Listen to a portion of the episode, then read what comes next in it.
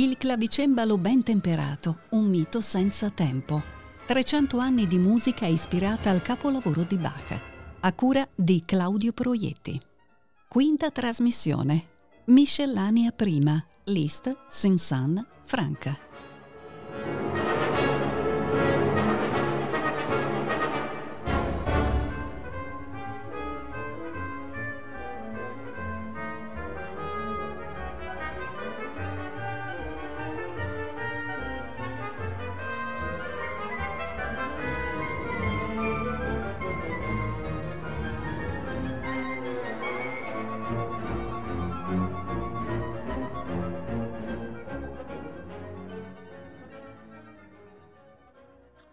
Caloroso buongiorno a tutti gli ascoltatori di Rete Toscana Classica da Claudio Proietti e bentornati all'ascolto del clavicembalo ben temperato, un mito senza tempo.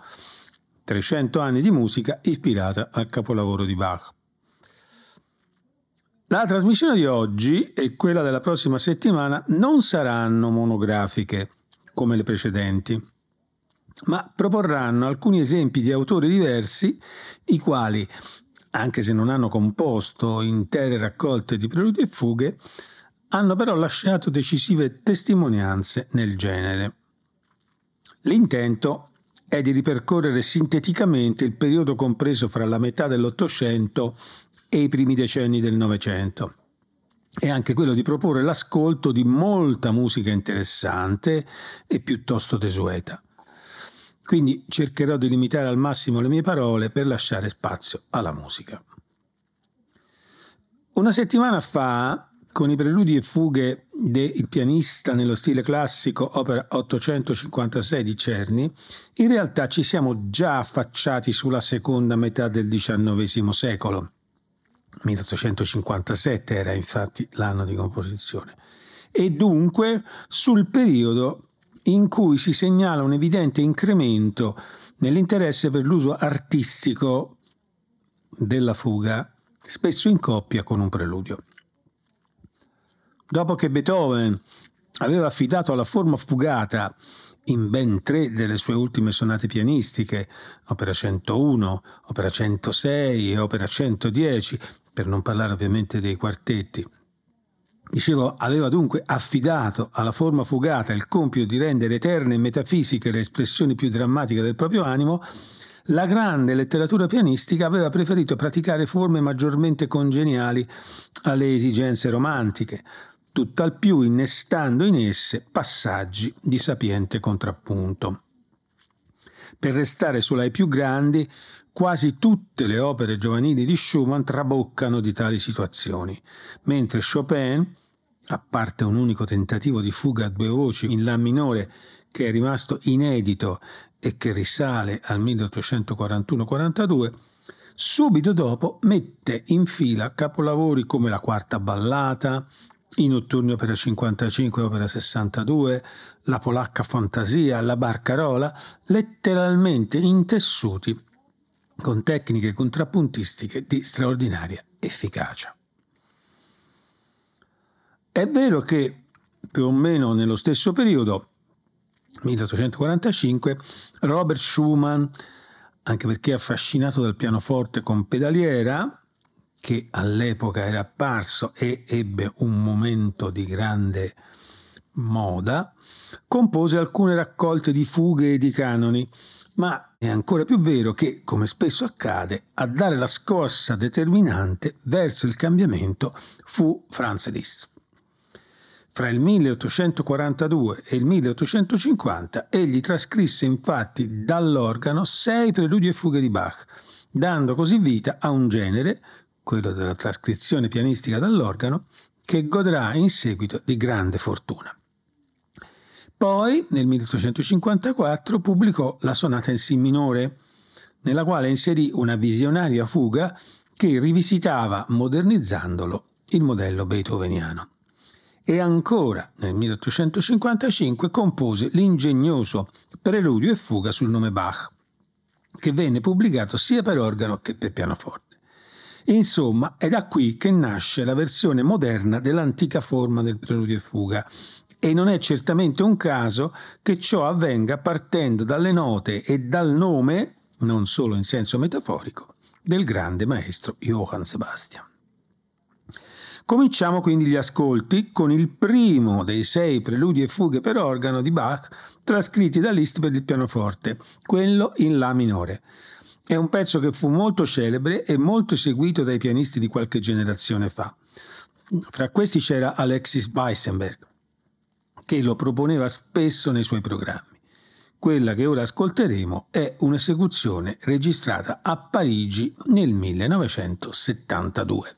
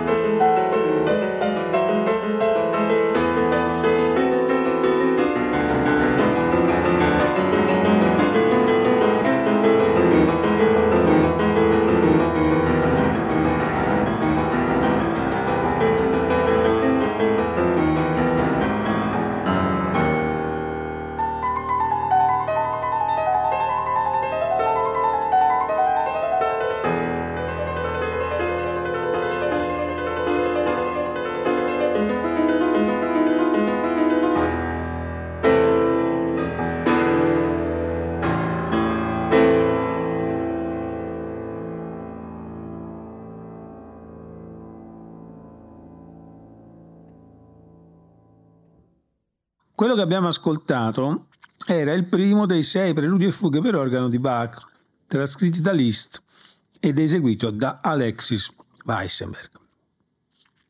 Insomma, anche Liszt, così come avevamo visto fare a Mozart 70 anni prima, usò le trascrizioni per farsi la mano, per entrare nel cuore del pensiero contrappuntistico di Bach con un obiettivo innanzitutto, quello di evitare gli atteggiamenti scolastici e conservativi dei suoi contemporanei, che in tal modo si condannavano all'oblio già da soli. L'alternativa proposta da Liszt apparve nel 1855 con il preludio e fuga sul nome Bach, S260 del catalogo, compilato dal musicologo britannico Humphrey Searle.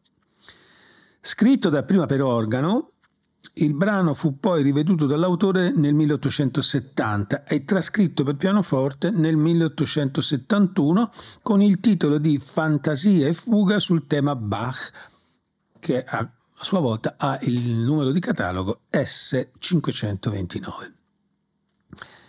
C'è da segnalare il fatto che, a differenza di quella pianistica, la produzione di preludi e fughe per organo era sempre proseguita con regolarità e molte opere, diciamo così, moderne erano entrate nel repertorio a cominciare dai preludi e fughe opera 37 di Mendelssohn che ho ricordato in una trasmissione precedente.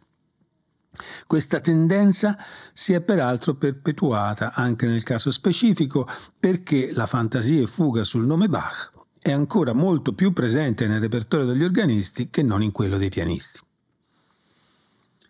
Sarà bene chiarire, per chi non lo sapesse, che l'espressione sul nome Bach indica l'utilizzazione di un tema musicale formato dalle note Si bemolle, La, Do, Si bequadro, che nella denominazione tedesca corrispondono per l'appunto alle lettere B, A, C, H.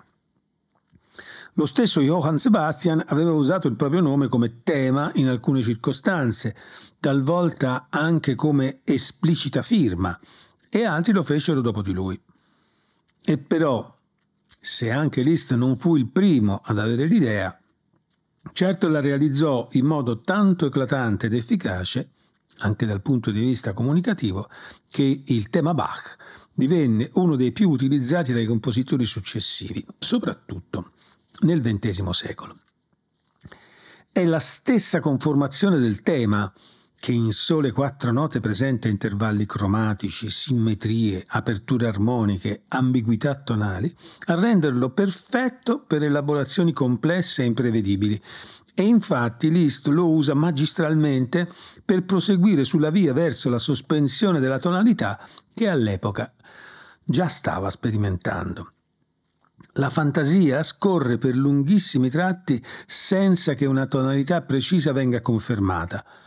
In compenso, il lavoro sulle quattro note del tema è ossessivamente e ingegnosamente costante e si rimane davvero sbalorditi dalle trasformazioni che Liszt è capace di ideare. In un clima di ribollente e imprevedibile invenzione, riesce tuttavia a mantenere evidenti le diverse sezioni del brano, sempre sotto il segno di un virtuosismo folgorante che il cromatismo del linguaggio sembra rendere ancora più spettacolare. La successiva fuga interpreta alquanto liberamente la struttura codificata. L'architettura formale complessiva è per Liszt più importante del rispetto di tutti i passaggi previsti dalle tecniche contrappuntistiche. L'esposizione del soggetto a quattro voci è un momento di straordinaria efficacia poetica e di rigorosa condotta, ma successivamente e progressivamente monta il predominio della scrittura accordale, che sfocia in grandiosi episodi omofonici o di puro virtuosismo tastieristico. Ascoltiamo dunque la fantasia e fuga sul nome Bach di Franz Liszt nell'esecuzione del pianista Gheorghi Cifra, il quale fu un vero e proprio campione del repertorio listiano già negli anni tra il 1950 e il 1970, in cui esso era ancora guardato con parecchia sufficienza dai puristi, un po' snob e un po' intellettualoidi. E ovviamente anche Cifra, che era uno dei più funambolici virtuosi in circolazione, ne pagò il fio, finendo per essere considerato in certi ambienti come un semplice macinatore di note. Non era così e oggi è in atto un doveroso ripensamento sulla sua figura di interprete anche grazie all'amplissima discografia disponibile.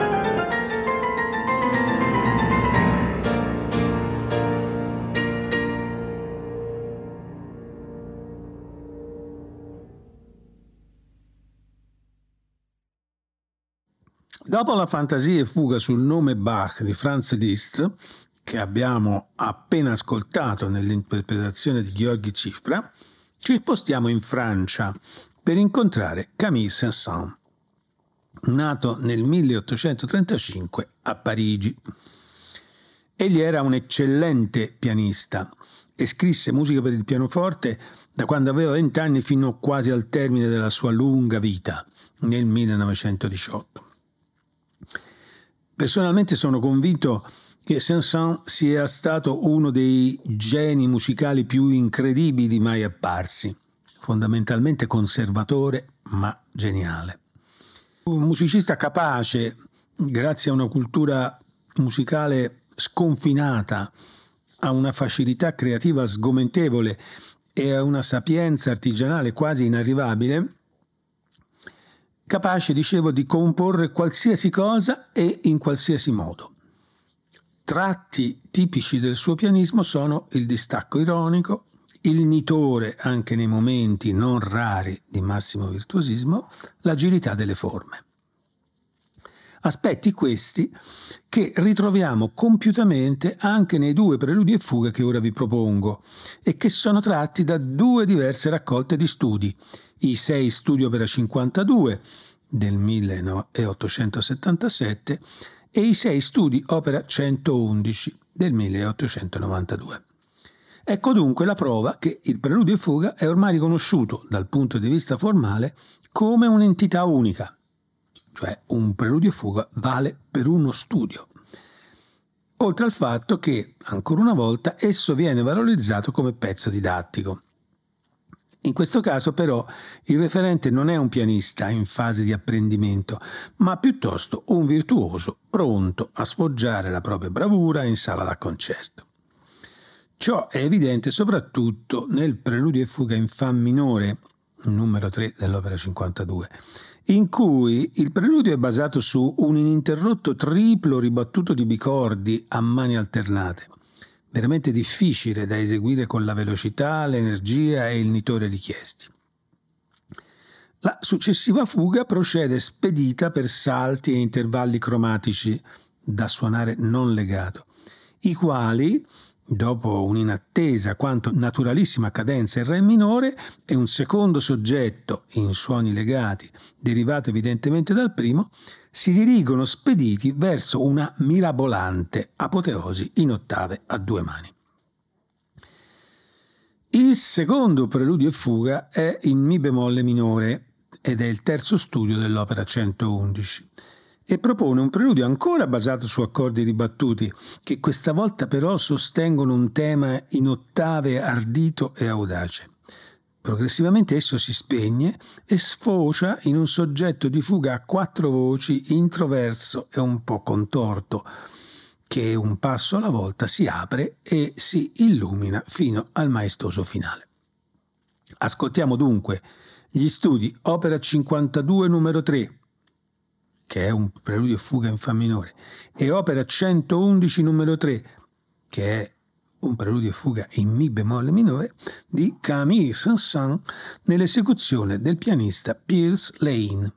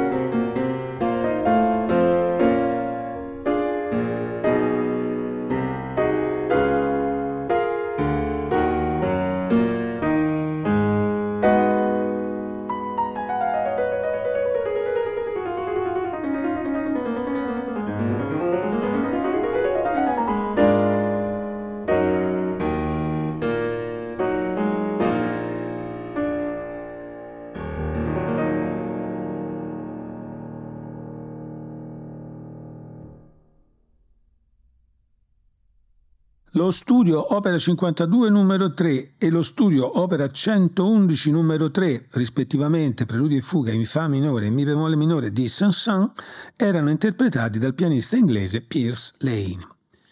Per completezza di informazione aggiungerò che Saint-Saëns si dedicò ancora in seguito alla scrittura contrappuntistica. Una delle sue ultime opere pianistiche fu infatti la raccolta Sei fughe, opera 161. Infine, L'ultimo autore di cui oggi mi occuperò è César Franck, che nacque in Belgio, a Liegi, nel 1822. Eh, l'anno appena finito è stato l'anno delle sue celebrazioni. Dicevo, nato a Liegi, dove compì anche i suoi primi studi, ma che dal 1835 in poi visse a Parigi. Pianista di grande talento, ammirato anche da Liszt, al quale rimase sempre legatissimo, Frank fu pure uno dei maggiori organisti del secolo e, come compositore, trovò la sua vena più fluente e ricca di capolavori a partire dal 1870. A questa fase appartiene anche l'opera che stiamo per ascoltare, Preludio, corale e fuga per pianoforte. Essa è plasmata in modo piuttosto evidente e fin dalle prime battute sul modello della fantasia e fuga sul nome Bach di Liszt, che abbiamo sentito poco fa e che Frank amava e suonava all'organo. La condotta dell'armonia, il cromatismo intrinseco, l'organizzazione di alcuni episodi secondari, il ricorso a tutte le risorse pianistiche disponibili sono elementi di contatto indubitabili fra le due opere. C'è però una differenza importante. Il preludio corale e fuga di Franck è il primo lavoro ottocentesco che sia nato per il pianoforte, che sia centrale nella produzione del suo autore e ispirato esplicitamente alla forma antica del preludio e fuga, rimasto sempre e stabilmente nel repertorio degli interpreti. Si tratta di un brano esemplare dell'estetica di Franck. Riconosciamo infatti il palese omaggio ai modelli bachiani, evidenziati già nel titolo, il ricorso a una cellula tematica che si espande e diventa ciclicamente nucleo generatore di ogni episodio, un impianto formale curato nei minimi dettagli e capace di stabilire equilibri innovativi, per esempio, la presenza del corale, inserito fra il preludio e la fuga, secondo alcuni, stabilisce una funzione di conflitto col preludio analoga a quella dei due temi della forma sonata.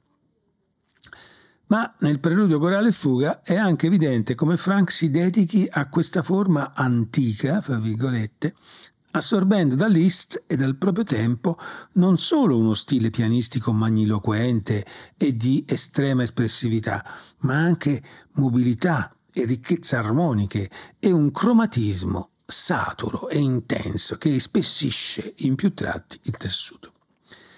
La scrittura strumentale è ricchissima di vibrazioni timbriche, quasi che sulla tastiera pianistica il compositore cercasse di ricreare la varietà dei registri d'organo, e spettacolare è la maestria contrappuntistica, che raggiunge il suo culmine verso il finale quando i tre temi principali risuonano sovrapposti, l'uno sull'altro.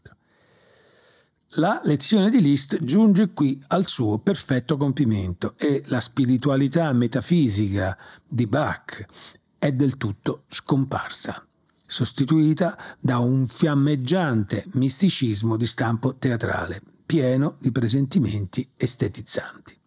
Esattamente l'opposto di quanto perseguiva Saint-Saëns, che infatti come riporta anche Pietro Rattalino nella storia del pianoforte, lasciò questo velenoso commento sul preludio corale e fuga.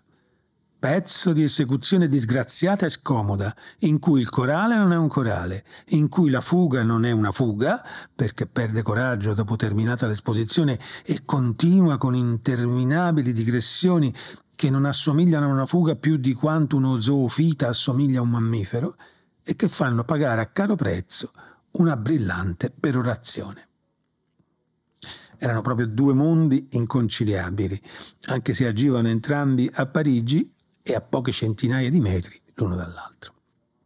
Vi lascio dunque al preludio corale fuga di César Franck nella bellissima interpretazione del mitico pianista napoletano Sergio Fiorentino.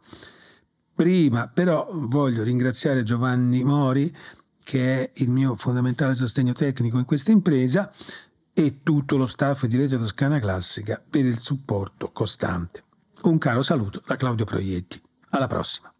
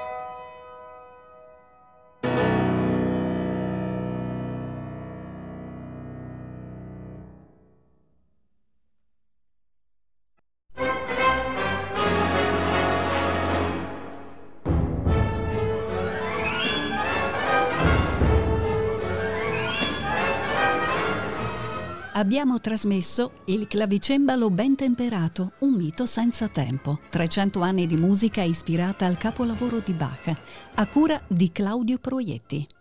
Quinta trasmissione. Miscellanea prima. List, Sinsan, Franca.